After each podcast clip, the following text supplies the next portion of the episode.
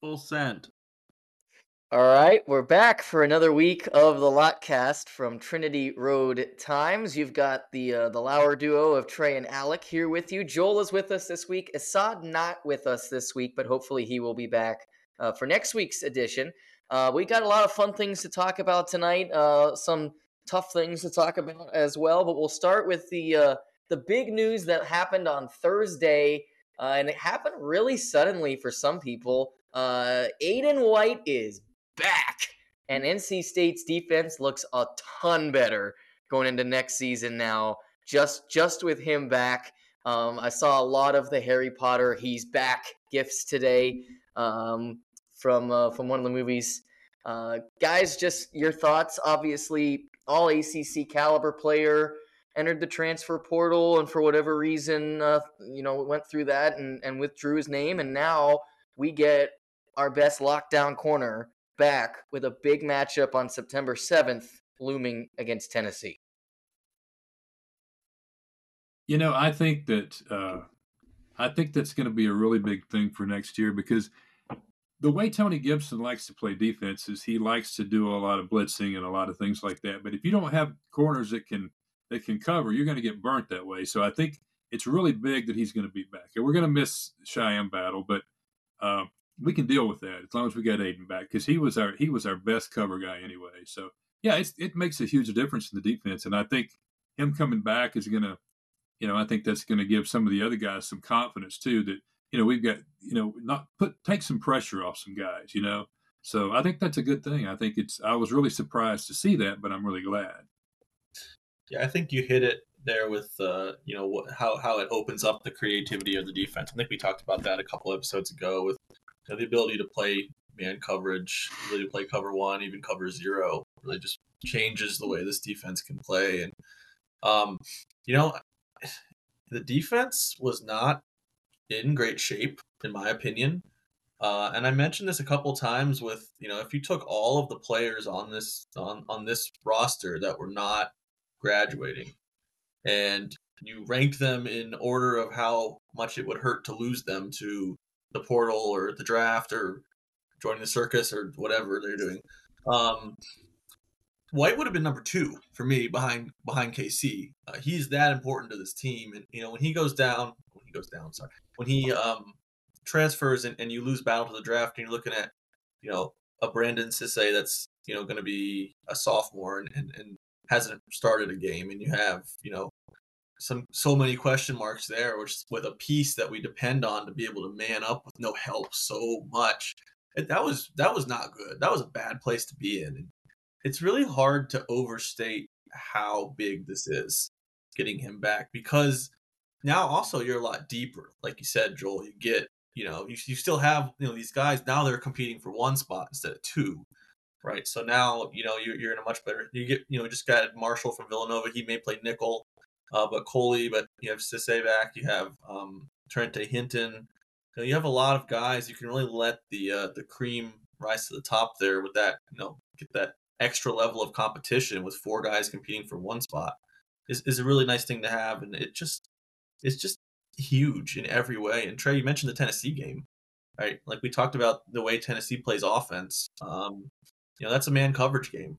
It's a man coverage matchup. It has to be you know, I was looking at that with with, with the corner turnover. Is like this is terrifying.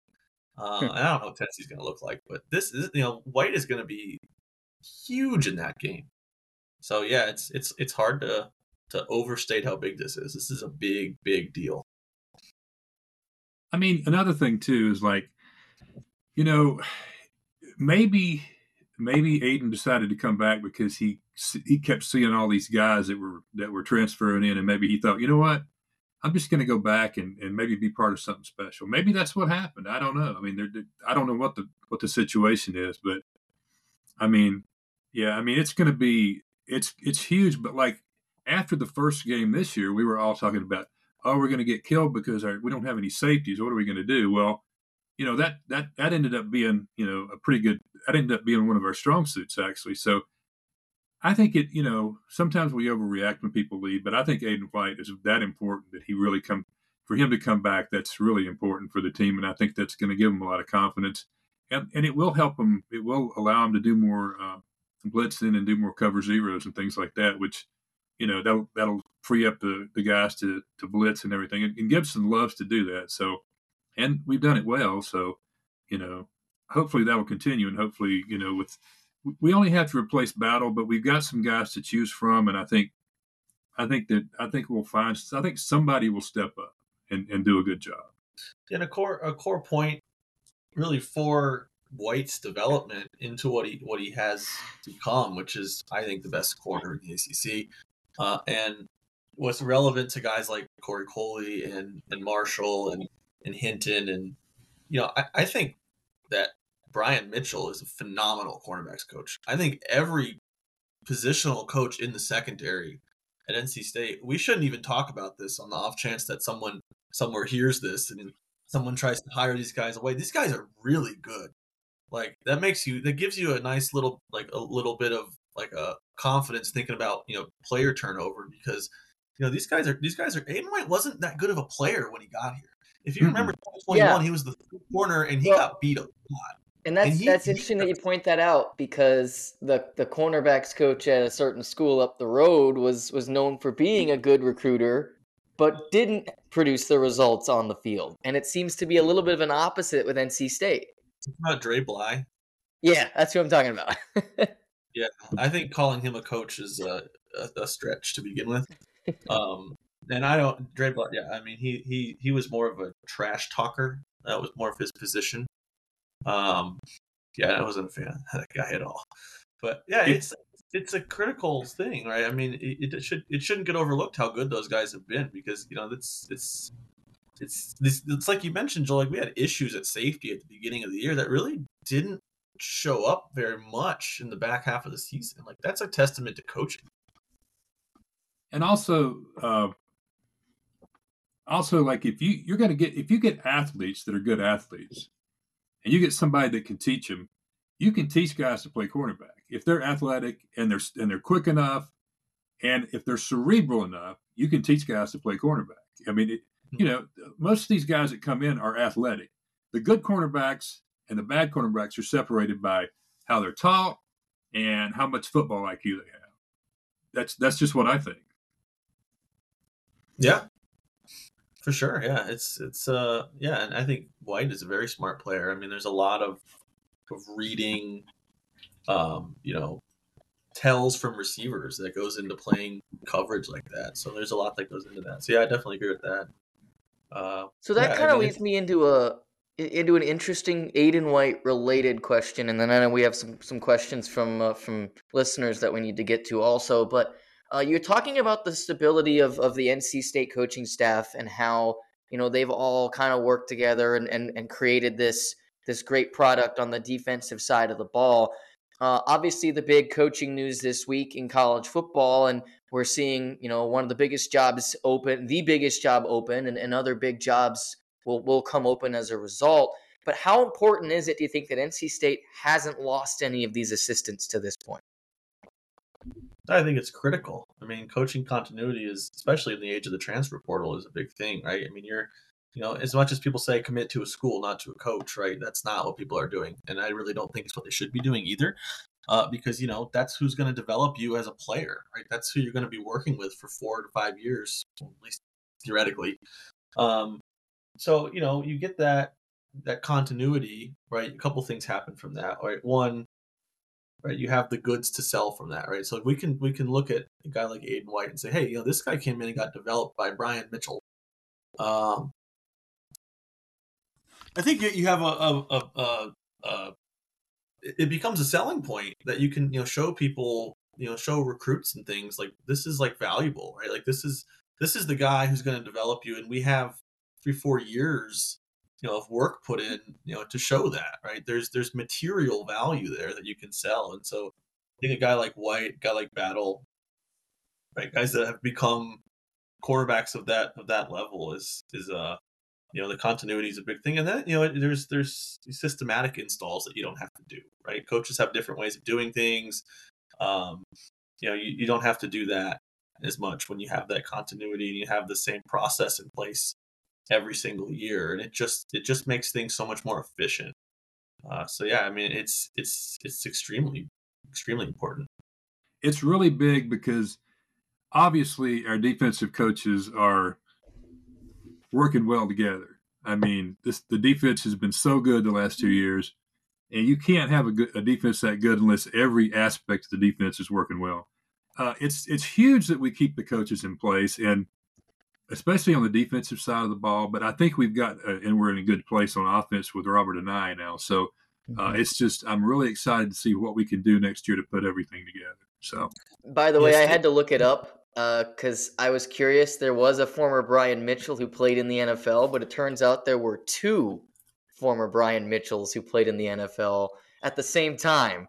One played running wow. back for the Washington Commanders, another played or, and for the Eagles, and I think he was the Mitchell on the, the the infamous Joe Buck call, and then the other one, our Brian Mitchell, played for the Falcons as a corner. So I, I had to look that up and make sure before I uh, sent people the wrong Brian Mitchell video. I, I remember Brian Mitchell, the running back. Now that you mention it, yeah, yeah, I remember that. I don't think State State doesn't get a high enough degree of player consistently into the program um, to have a ton of turnover on the staff. So you look at a place like Alabama, right, that has a different offensive coordinator every single year, right? That's something I think that they can they can deal with, right? Because they can, you know, they're they don't have to do a ton schematically. They don't have to do as much developmentally because they have so much talent. You know, I think that applies to all a lot of the top schools like that. Um, a place like State, you know, we talk about State, they've leaned on their development program a lot uh, over the course of, of Doeren's tenure. And I think player development, the importance of it is, is slowly decreasing with the way the, the portal is. But because we had so much success with that, that it translated to success in the field, right? We're, we're now having success in the portal because that process helps create a culture. It helps create a winning program that people now want to be part of. So it kind of built into that uh, so and, and you can't have a strong development program without coaching continuity because those are the guys that do the development, obviously. So yeah, it's it's it's it's as, as important as anything. Yeah, certainly, and I think that's gonna, uh, like you said, really make things interesting. NC State's been appearing in almost all of the way too early top 25s, uh, mostly in the 20 to 25 range. Uh, but you know, that was without Aydan White. Now you get your best your best defensive player back. Uh, that's not named Peyton Wilson, and uh, and so that that might that might increase the hype a little bit more for this NC State team. I think the biggest area of concern still for the defense is linebacker. Um, I know that they might want to maybe in the portal pursue another defensive tackle of some so, some sort down the line, but do you agree with that? That linebacker might be the biggest area still right now that's uh, of the concern for the defense. Yeah, it is for sure. Yeah, I think so. I think it depends on where they put Brown. I think whichever whichever spot Brown ends up in, the other one will be the biggest question mark. So Brown, good chance Brown plays linebacker, and if you have that, you're going to have Betty, you're going to have Fordham, and you're going to have Brown, which you know, are three players that, that I like. Um, and, and none of those guys are Peyton Wilson. None of those guys are Drake Thomas, but they don't necessarily, they don't have to be either. Um, but that leaves you with some question marks at safety. And then obviously, it's the other way around, the question becomes, well, who's your third linebacker? Is it a guy like Wyatt Wright? Is it someone coming up through the program like a Kamal Bonner? Uh, there's not an immediate answer there. Uh, so yeah, it really just depends on, on what they decide to do with Sean Brown, who I think would probably be a better linebacker, but uh, we'll see. Isn't Jalen Parker still? Isn't he one? Isn't he still on the team? He is. Yeah. So you know, and he's he had some he got some uh, some play playing time last year, and he seemed okay. So maybe you know he can step up too. I mean, you know, Jalen Scott kind of came out of nowhere, so you know who knows. Yeah, they've got they've got players in there, and, and you look at we just talked about it. You know, the development program has has been kind of the hallmark of the of the program for a while now, so it makes you feel a little bit better knowing that those things are working. You have you have reason to believe a guy that's coming up as a freshman, you know, is a guy that can you know step in and, and accelerate his level of play, you know, faster than he would if he you know played for like Gene Chizik or something. yeah. yeah. Uh, I think we should also mention because I don't think this had happened yet when we podcasted last, but but obviously Noah Rogers is now a member of NC State, and he was courtside for the game, uh, the UNC game on Wednesday night, uh, sitting with Lex Thomas and KC. So, uh, and Hollywood Smothers is also now officially uh, with NC State. Uh, so he and uh, KC are bringing the a little bit of the Chambers High School flair back to NC State football because they they were on the same state championship team in Charlotte. So they know each other very well. So couple of new guys added there. The excitement level for offense uh, is just through the roof right now. This it offense, is. it has no holes in it. The last time you could say that, probably the closest you can get, I think, is 2017. This offense does not have any any parent holes in it. I haven't played a game yet, so you know you can't make too many assumptions necessarily. But you know you're you're good. You got a great quarterback. This is the best offensive line State's had since since at least 2017. Um, the running back group is is more than sufficient. It's deep, and um, the receiver room, you know, probably figures to be the best since 2018. Probably, you know, there's there's there's still some some some wild cards in there, but you have a lot of a lot of depth there too, so you can let the the the you know the talent rise to the top like like you want to do, you know. So yeah. It really is. You know, I, I want to see what they do at the H. Um, you know, is it you know Reed Mitchell is back. He played a fair amount there, but you lose Penix. Um, who who's going to be that that H player that is primarily a run blocker? Is it Dante Daniels? Jordan um, Poole. Is it Jordan Poole? Maybe I know Isaiah Shirley played some some blocking roles on offense this year. There's a lot of things you could do uh, I'll be curious to see what that looks like. But when your only question is who's going to play the H, you're in pretty good. Uh, you're in pretty good shape. You are, and think about this: we've got guys transferring from Oklahoma and Ohio State to NC State. I mean, when does that happen? I mean, that's just. I mean, that's it's just a crazy world of transfer transfer portal these days. I guess. And, and I what's mean, even crazier about that, Joel, is it's all the guys that we lost out on originally to Oklahoma yeah. and Ohio State that have come back. And I know Lex uh, Thomas, Tamarcus Cooley, Noah Rogers, they all wanted to play together at some point. Now they get the chance to be on the same team. But, you know, it's the guys that we lost out on getting a, getting a new opportunity at the school that that they will be able to to show out on. That's true. I mean, they're going to play and they're going to contribute and they're going to be. I mean, Noah Rogers has so much potential. I mean, I think Smothers has a huge amount of potential too. So this is this is really good news for us, and it's going to be interesting to see who plays and how much people play. But I think we've just got we've got so much talent, and I just I, and we, with a quarterback like uh, like McCall, I think we're going to be really really good on offense next yeah. year. If I'm not mistaken, Noah Rogers is the highest rated North Carolina recruit since Dexter Lawrence. He's the highest rated uh, offensive recruit in North Carolina in quite some time, and uh, almost was a five star when he committed to Ohio State. So we're definitely getting a getting a good one there. Yeah, it depends on the the service you use, but you know the talk the the people that have watched him is has always been that you know he's more than just the best player that year, right? He's the best player in a while, right? He's a you know a first round NFL draft pick potential guy.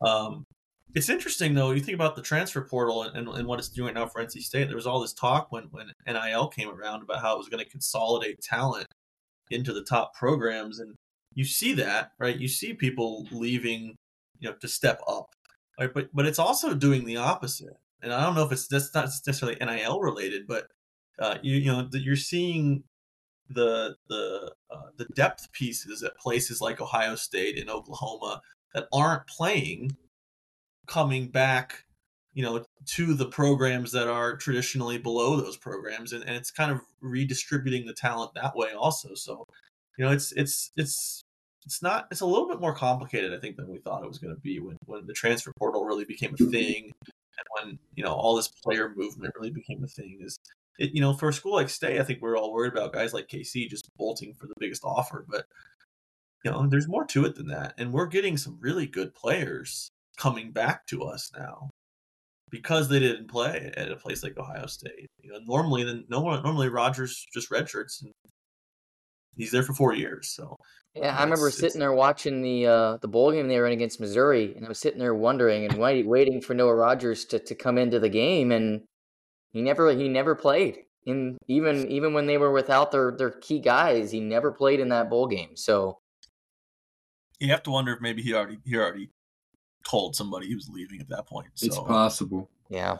Yeah. I'm, yeah. I'm just speculating. I have no idea, but I, I do think it's it's cool that um th- that we've made it 21 minutes without talking about the basketball game. So uh, we, well, we need to get to, we need to get to that, but but, but I wanted to uh to ask you guys a question that uh, uh, I mentioned it earlier. Obviously, the the big news this week was that's not NC State related is that Nick Saban retired, and that's going to create a big trickle down effect. So, real fast, who are your picks to be the coach there, and, and how would that affect the ACC or NC State? I think it's going to be Mike Norvell. And that affects the ACC. Uh, I think it's it's it's Chizik. It's Chizik's job. yeah, yeah. Let's hope said that, they yeah. should take Mack Brown. So Matt, go go take Mack Brown and and and yeah, but I mean, I think I think if I really thought it was going to be Lane Kiffin's job if he wanted it, you know, mm-hmm. and it still might be. You know, I mean, I I I don't think they would have a problem offering it to him. I mean, he was he learned from Saban and you know he's been successful at uh, at Ole Miss, so I think that it's his job if he wants it. That's just the way I feel about it right now. Well, and the reason I bring that up, I know that was very unrelated to what we're talking about, but um, obviously Nick Saban and Pete Carroll and Lane Kiffin are all connected to NC State in a way. That is because Pete Carroll was on Monte Kiffin's staff at NC State, and Nick Saban replaced Pete Carroll at Ohio State, who left for NC State. So there's a little bit of an NC State connection with Nick Saban, Lane Kiffin, Pete Carroll, all so intertwined. What you're together. saying is that Nick Saban should be a special advisor to the NC State football program. I, I would think hmm. so. Yeah. Yeah. Probably yeah. yes. Yeah. Yeah. Why not? You know.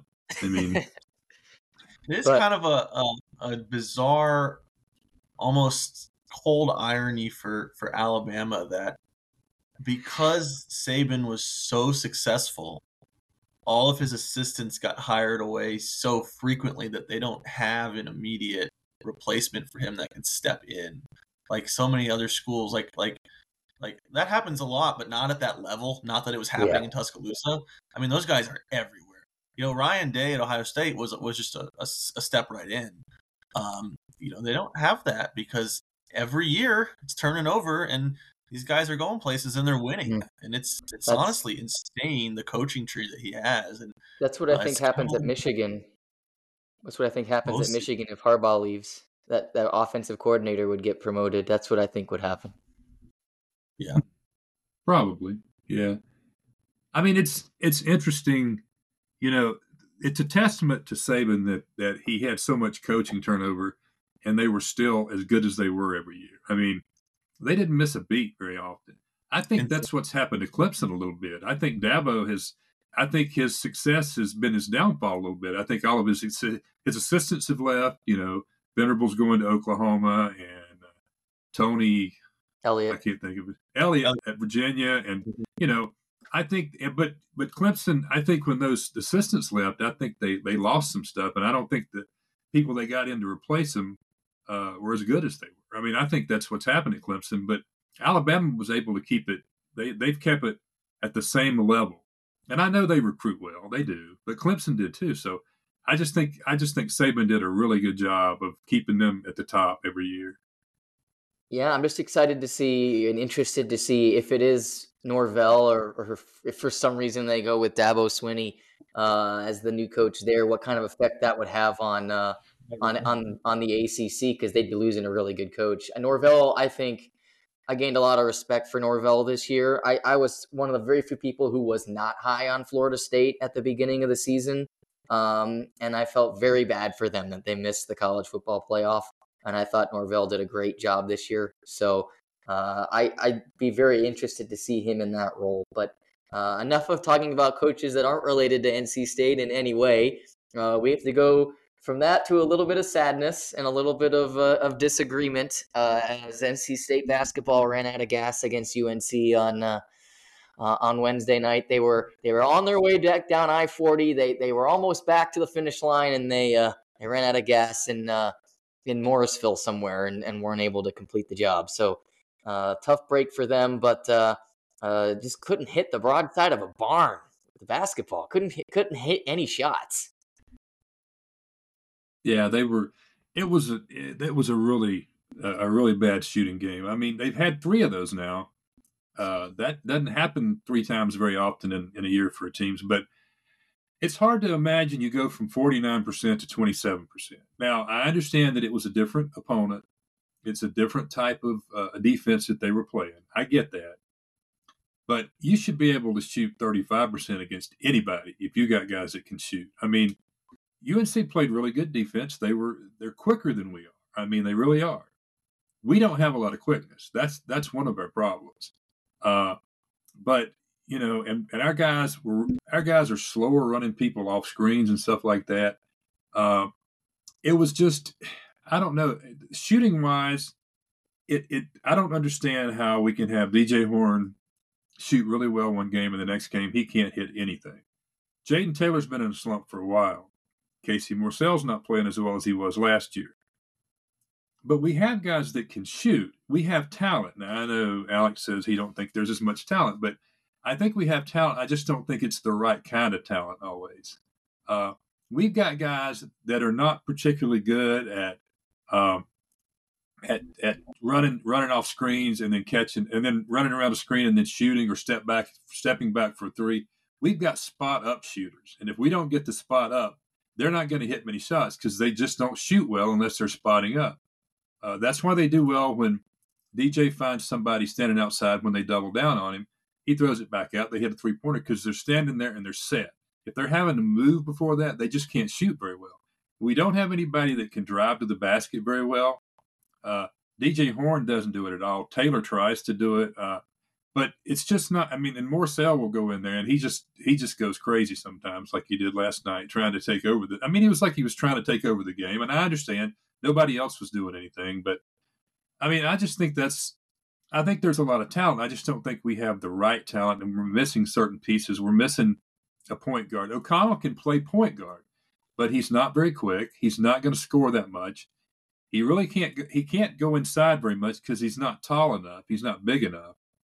Uh, I mean, I I just think we need another point guard. But I think we, I think at this point, we should try some different people.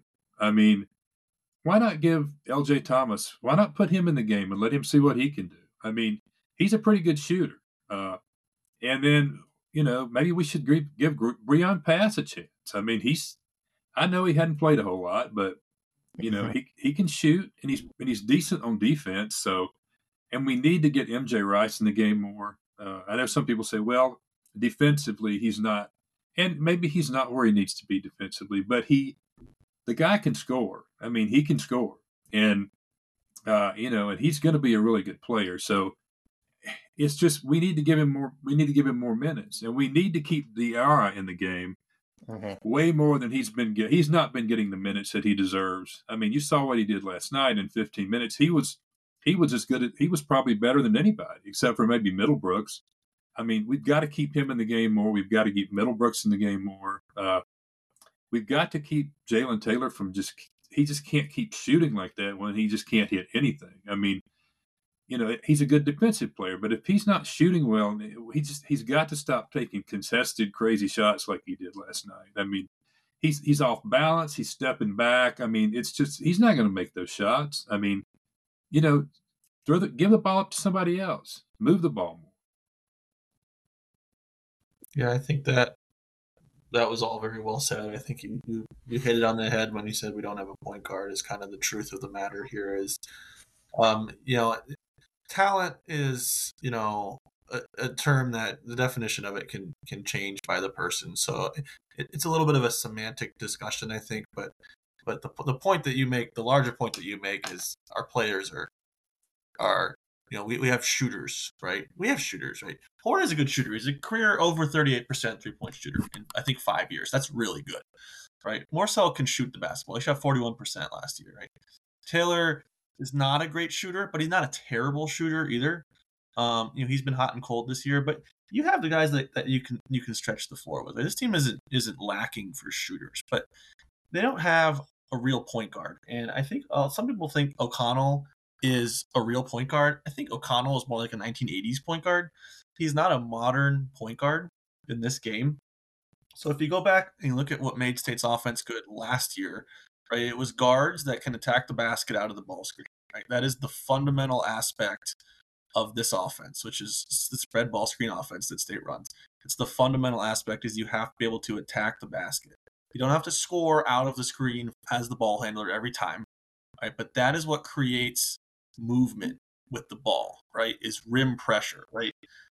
We can't create any of that right now. DJ Horne in the last two games where defense has played primarily drop and ice coverage on ball screens three of 22 from two.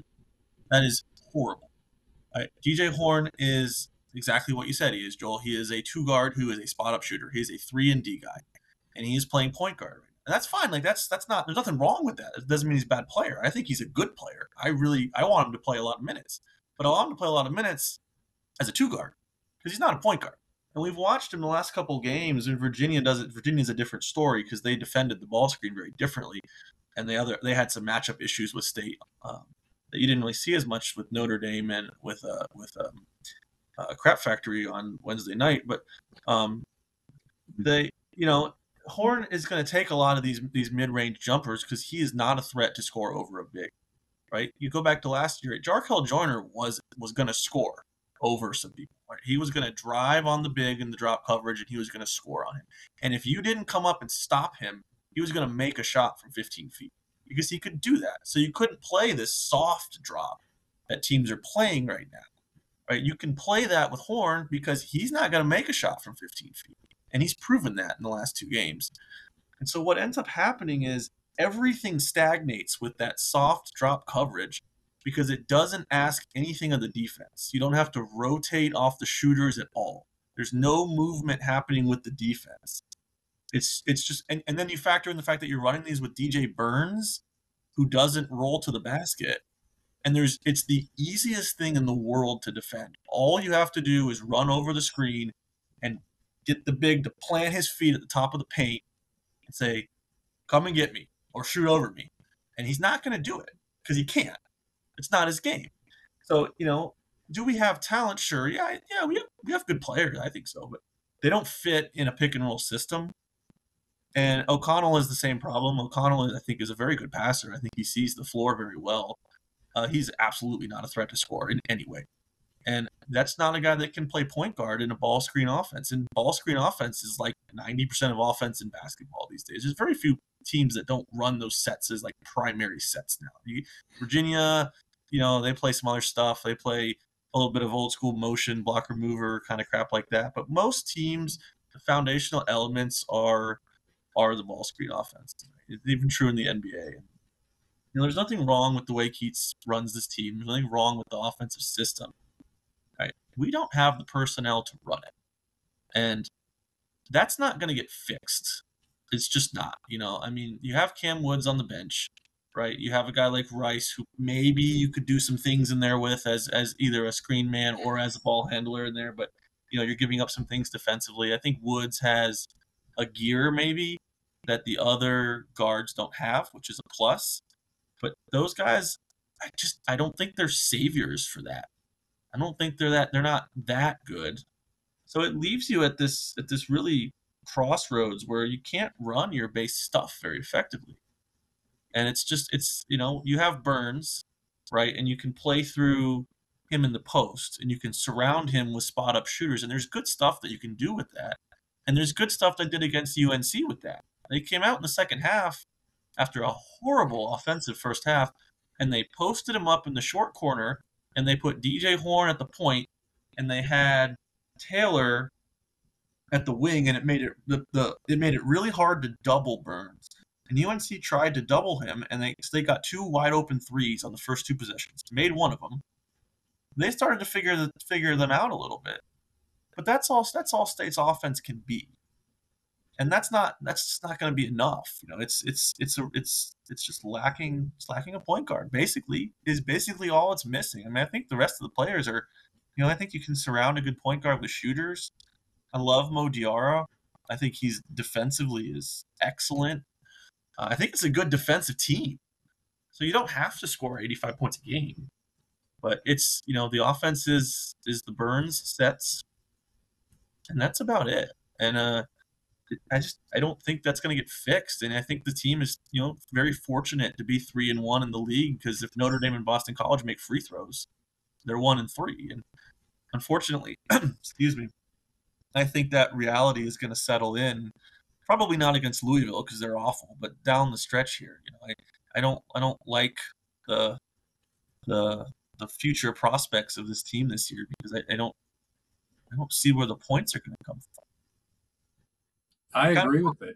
Yeah, I agree. I mean, I don't know. I mean, you're right about that as far as like uh, not having a point guard. And O'Connell is an old school type point guard. You know, he's like the he's like the Chris Corchiani type point guard. I mean, from from the '80s. I mean, but it's a different game now. I mean, uh, another thing too is like when DJ's in the game, uh, they can't really they can't really pull him outside very far because if they do, the guy guarding him's just not going to go with him because he's not going to score from more than 12 feet. I mean, so the, the big guy's in the middle. So that clogs up the middle. We if we try to drive, you know, it's just not going to happen. I mean, and DJ doesn't roll very well, you know. Uh, Diarra, if he's in the game, uh, they leave him open a lot on the outside. Like last night, you know, he had two threes. He, he hit the one three, he missed the other one, but he can make that shot.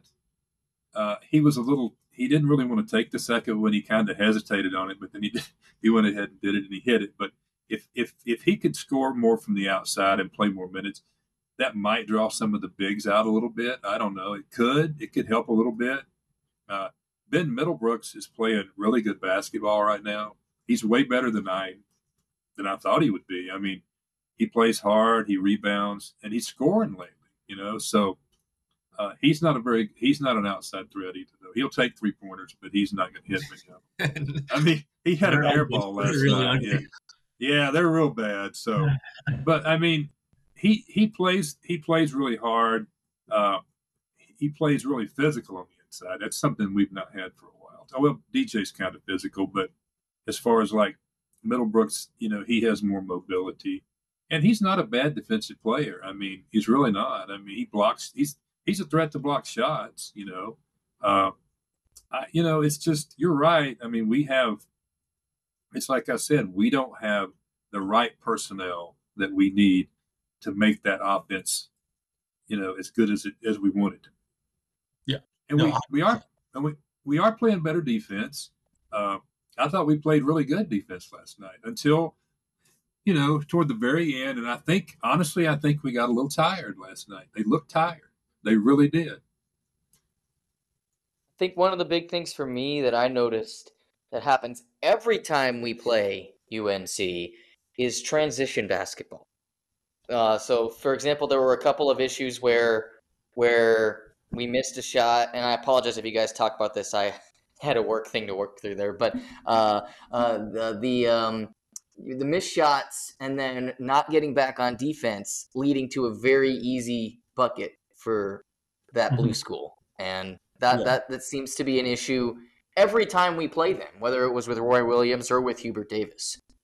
Yeah, that I mean that was their mo for a long time. Was you know they, they got they got a reputation as the you know playing through the bigs, which you know their bigs were always excellent with Williams, but um, yeah, I mean they, they get up the floor. That's that's who they've been, and I you know I haven't watched them a lot recently, but I imagine that's still a big big component of what they do. And you know, I will say that you're exactly right. This was the most fundamentally poor basketball game I've seen this state team play all year. Uh, they, what, what's incredibly frustrating about the poor offensive performance is they still could have won. They still could have won. Oh but yeah, they, they just oh my goodness, it was like this team was pressing so hard in this basketball game. There was so much thinking happening on the court. There was so much uncertainty I don't know. I don't know where that comes from because you don't see it every game. It's not like it's constant thing with this team. Um, but it was it was really there. We saw uh, a horrible pass in transition uh, that threw away a chance to tie the game. We saw um, it was still a really close game, and we got uh, an opportunity for Jayden Taylor to attack a closeout, and he double dribbled. Uh, they did not get back on defense. They did not stop the ball. Right, that's the number one thing in transition is stop the ball, and they didn't do that. Uh, you know, it was it was really poor. You know, even beyond we talk about the X's and O's all we want to, and and how that projects for the rest of the year, but you know, at the end of the day, UNC was very beatable, and uh, you know, State more or less, I think they just threw the game away. You know, it was it was down to two, 54-52, I think it was. Uh, we had multiple opportunities to tie the game, but the execution was so poor because I think State figured them out at halftime. I mean, I, the, the the Burns sets in the short corner when they came out with that after halftime that was working. Right, that was that was confusing UNC. Right, that was that was pinching their defense quite a bit, but the execution was just awful. And you know, you know, they're not a good enough offense that they can sit there and do stuff like that and think that they're going to score enough points to win the game. So they're two completely different discussions between the, the, the X's and O's of the offense and why the team was just completely um, so tight last night. But you know, both of those things going to lead to a pretty hideous offensive effort, and that's yeah. exactly what happened. So, so where do you think we go from here? Right? I mean, we're still in the mix, quote unquote, in the ACC in terms of at the top of the conference. But we were already outside of the tournament bubble in most people's eyes going into this game, and it felt like a game we needed to win. Where do we go from here? I mean, just the level with y'all, I think they're going to lose a lot of games. I do too. After last night, uh, I mean, there's some teams that we can beat that, you know, we can like Miami, we can beat them. I mean, but will we beat them? I don't know. And it just all depends on the way we match up to teams. I mean, Louisville but, did. I know that's what I'm saying, but we're gonna we're gonna struggle against a lot of people. We really are. I mean, and it's gonna be, it's not gonna be necessarily a defensive from the defensive standpoint. It's going to be from the offensive standpoint and finishing out. I think maybe the game was a little bit bigger than they were last night. Uh, I think a lot of them were uh, in a situation that they hadn't been in. You know, like we've got like DJ Horne and Jayden Taylor. They came from different programs, but that that rivalry and that atmosphere in PNC was, I think, a lot more than they than they've seen. Uh, yeah. You know, and then and you've got and you got you know Middlebrooks played for Clemson, but that's not the same. And then you've got Diarra who was at Missouri. Uh, you know, I didn't. I think maybe they were just a little bit. Uh, they were a little bit like shell shocked or something. I don't know. I mean, and also when they first came out at the, at the first of the game, they played with so much intensity. I think maybe some of them were just a little too. They were they were maybe had had too much adrenaline, and I think maybe that affected some of the shooting in the beginning. And you know how when shooting starts going bad, it just keeps going bad. Uh, yeah. That could that could have been a factor too. I mean, it, you know, there, the place was full. It was loud it's it's you know it's UNC and it's NC State, so that's a big rivalry. You know that could have had some bearing on it too. We got a couple um, questions here. Sorry, Alec, go ahead. I want to talk about Mo Diarra first. Yeah, um, go ahead. Because you asked you asked what where do we go from here? So, I mean, just like that's kind of where I'm at. Like candidly, I, I don't think this is a tournament team. Um, I think the X factor remains Diarra, and I'll tell you why. Is you know we saw this at the very very beginning of Kevin Keatts's tenure, the impact a shooting big can have.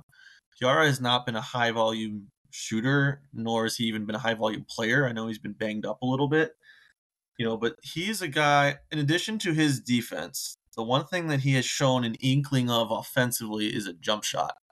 And if you can you can play a, big like that who can shoot the basketball, it changes the pick and roll offense a lot.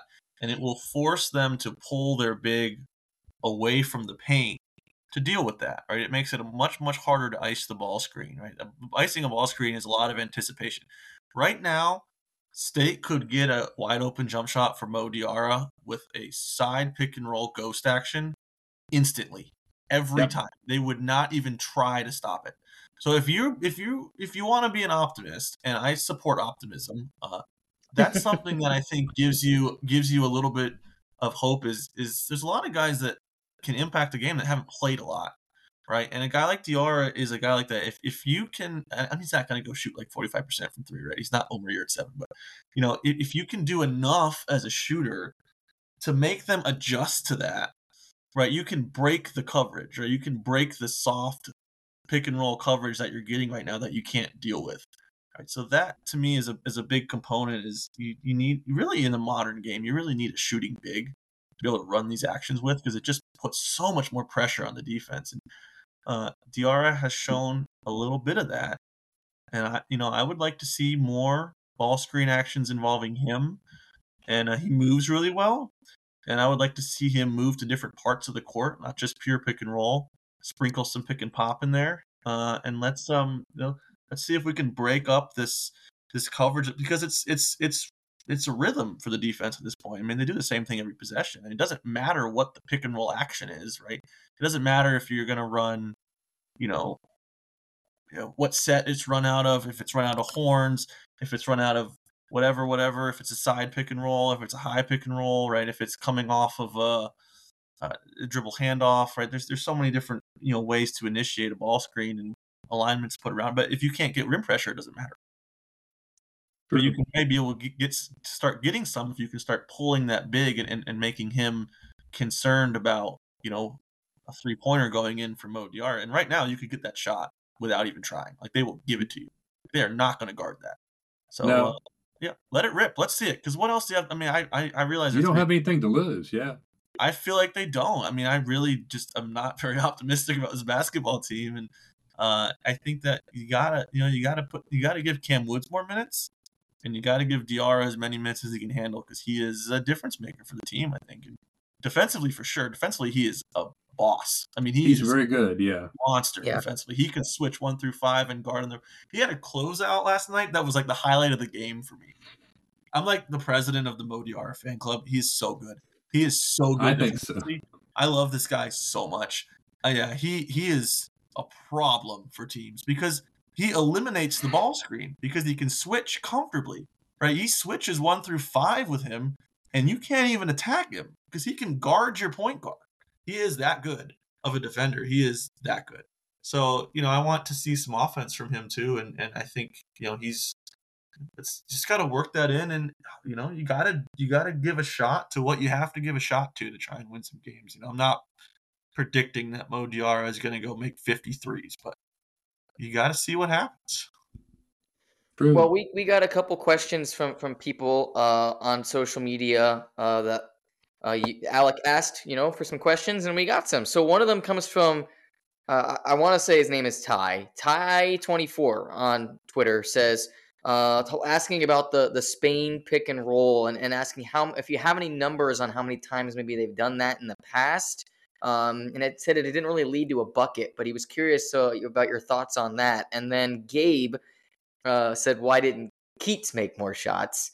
Um, but uh, Nice. let's uh, let, us get to the first one there first. And also, we wanted to give a shout out to, to Alex G. He also asked a question, uh, but the question was for Assad, uh, who is not here tonight. So uh, we'll, we'll ask that question to Assad next week. Uh, Next we can even answer if we want later, but uh, that that question is, is for Assad. But let's get to uh, let's get to Ty's question there about the the Spain pick and roll. Yeah, I, I've I've been talking to Ty on Twitter about I I, I want to I agree. I think that's that's his name. Maybe we'll maybe we'll learn it for sure. Yeah, he, he knows he knows ball pretty well. It's been it's been fun uh, fun to talk to him. I just recently followed him, and uh, yeah, he's got a lot of. Uh, I recommend following him if you're a state basketball fan. He's got some good stuff. Um, I I don't know how many times they've ran Spain.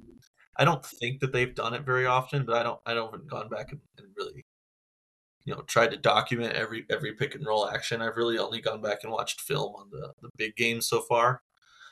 Uh, so yeah, I don't I don't have a great answer for you on that, but I, I feel like it doesn't really fit what they want to do that well. Um, and then uh, I don't know why Kevin Keatts didn't make more shots. Um, I I sent him an email uh, before the game, asked him to make more shots, and he didn't reply to me at all. Uh, so fire him. No. Um, yeah, no. I mean, it's it's a funny nod to uh to um the people that are hypercritical of him as a coach, and you know sometimes the ball just doesn't go in. On top of Yeah. all the other issues they were having, that was part of it. Sometimes you just shoot poorly. Like it's it, it happens, you know. And when you know that was a component, so it wasn't the only thing. But uh, yeah, it, it's it's it's a it's a I think it's a nod to that, and I, I appreciated it. I don't think that, I don't think they play the Spain pick and roll very much. I don't I don't I don't see it a lot or I don't notice it a lot. I just don't think that's part of the what they want to do on the offense. I don't, I don't see it very often. So, and also the reason Keatts almost made as many shots as the other guys, you know. So from three, from three, yes. He, he Right, only had so- two less three pointers than the entire rest of the team did. So exactly. So yeah, I mean, you know, maybe if he'd have had a few more minutes, he would have he would have done better. I don't know. well, State shot nine percent from three. Did they make a lot of threes? Nine. No, They should have shot Mhm. 100, so they would have made at least nine. Yeah, I mean, Yeah. yeah. No, it's interesting to go back and watch. Like, I, I do want to go back and watch some of these other games and and see what you know additional additional actions because you know he, he gets a lot of crap for just being a pick and roll coach but like there's a lot more going on out there than just that right? There's a lot of different pick and roll actions. Like we've seen a ram a fair amount this year. We saw it against virginia. Um you know I, and there was some talk about the virginia game i think we talked about earlier and and why that was so different is i i can't believe tony bennett didn't adjust his pick and roll coverage. It's just so obvious like what to do against the state team. And I know I know what that's what they do is they hedge all the screens super aggressively, but it just doesn't it, it was weird to watch and and that's why O'Connell played so well in that game is cuz when you hedge that hard, you have to rotate off shooters and he can find those guys and he can make those skip passes which are difficult that go away right when you're no longer rotating off the shooters. So you know there's a there's a schematic component to why state was so bad against notre dame and unc and suddenly good against virginia. Um yeah there was some ram in that game for sure. We saw some horns alignment. Like there's a lot of stuff happening out there that is not you know just you know iso ball as everyone loves aau ball is all everyone loves to say which just is like gets under my skin every time people talk about it like that so um yeah yeah that's my answer to whatever the question was Why didn't Keatts make more shots?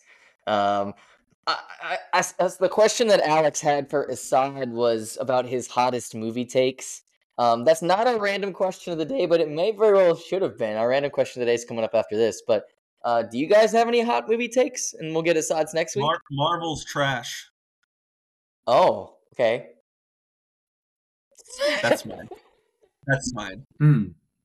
Okay, that's that's straight to the point. What about you, Trey? Do you have?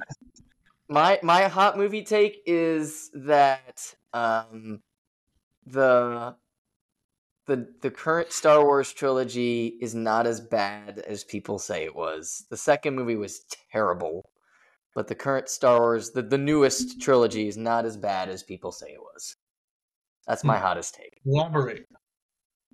People are the, the, the stories just didn't make sense, and that it was just kind of a rehashing of the originals and and all of that. And I thought they were decent movies. I thought I, I thought it was its own little story, and, and yes, they brought back the old characters, but I, I I didn't have a problem with the first and third movie in the trilogy. The second one, which is the one everybody loved, I hated that one.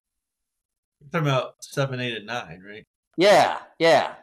So nine to me is the third worst movie I've ever seen in my life. Yeah, the last Hmm. Skywalker. Yeah, Yeah, that to me, that to me is number three on the list of worst movies ever made.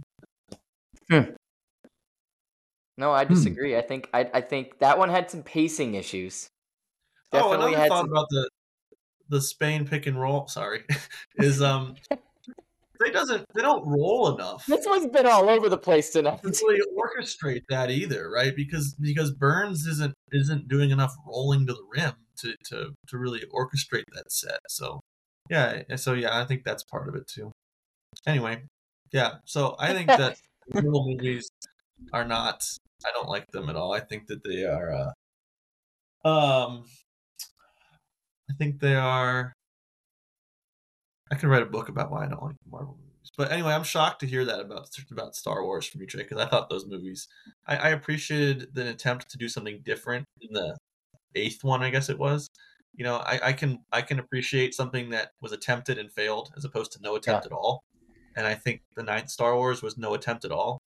and I feel like a lot of the Marvel movies are also no attempt at all. I feel like it's corporate boardroom filmmaking, lowest common denominator, mass audience appeal, and I Yeah. think it's uh, leads to a very poor quality product. Uh, I just remember leaving the theater after the eighth one, The Last Jedi, and I'm and everybody that I was with to see that movie was like, "That was really good. That was so great." And I was like, "Did we watch the same movie? Nothing happened in that movie.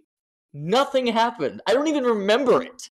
like, I mean, they're all bad. Yeah. Star Wars is like the poster boy for for like like corporate filmmaking bloat. Like this just shouldn't even be a thing anymore. Like it's it's run its course, guys. It was a it was an awesome idea a great backstory to its original creation, and it's just been run into the ground by people trying to just squeeze dollar bills out of it. And it's like, just come sounds on, like college man. football." Just let it go. Come up with Hmm. something new. Do you have one, Joel? Uh, yeah, there's lots that I could say. I mean, I think I think the Titanic was way too long. I think I grew two inches during that movie. Um,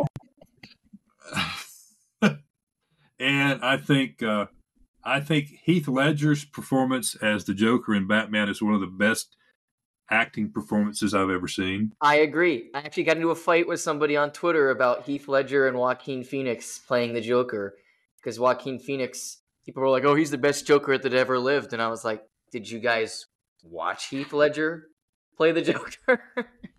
That was my Yeah. that was my man Christopher Nolan. Yeah, he crushed that Yeah. movie. Yeah.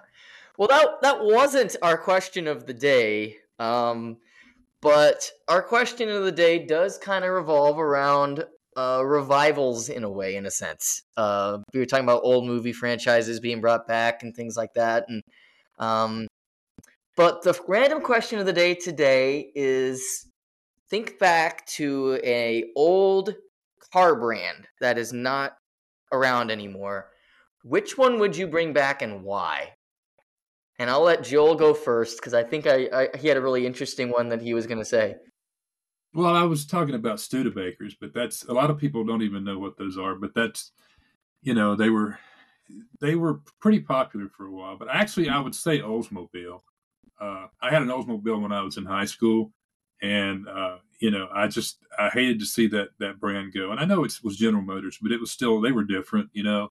Uh, uh, so I would say Oldsmobile. And then I would say I would also say Yugo, just so I could make fun of them. Yeah. So that's I- my answer. So I, for, I've for been the, thinking of. Go ahead. for people that don't know, what is a Yugo? A Yugo was a very cheap, terribly made car that was made in Yugoslavia. And it didn't last very long. Uh, after about two months, the fenders were rusting out. I mean, it was it was a horribly made car. Now they were cheap; you could buy a new one for like thirty eight hundred bucks. You know, when when other cars were like ten and twelve thousand then. But it just was it was it didn't last, but you know, a couple of years. I mean, it was just it was it was almost comical. You know, people buying those, and I don't know. It just I just always thought that was a that was really funny because they didn't last long enough to do anything with. You know, it's weird. That was that was from the '80s, I think. Mm-hmm. Well, a lot of the car brands that have gone away from when when I was a kid were were the GM brands and and Plymouth, obviously. Um, and you guys remember the car company Eagle? Yes. Yeah, remember them? They they they they went out of business a while ago. But the one that I was gonna say was Pontiac, and the reason why I say that is because the funkiest looking car I've ever seen was the Pontiac Aztec, and they used to make that car in mucus green, and it was the ugliest color for a car. But that was a nifty little ride, the Pontiac Aztec. Uh, I would bring back the Pontiac solely though, not because of the Aztec, because of the GTO is why I'd bring that Yeah. back. But Yeah, the Aztec was a strange looking vehicle. I I have to I have to say it was. if anybody, Not as if anybody still not as- owns a Pontiac Aztec, reach out and tell us how that thing still still drives.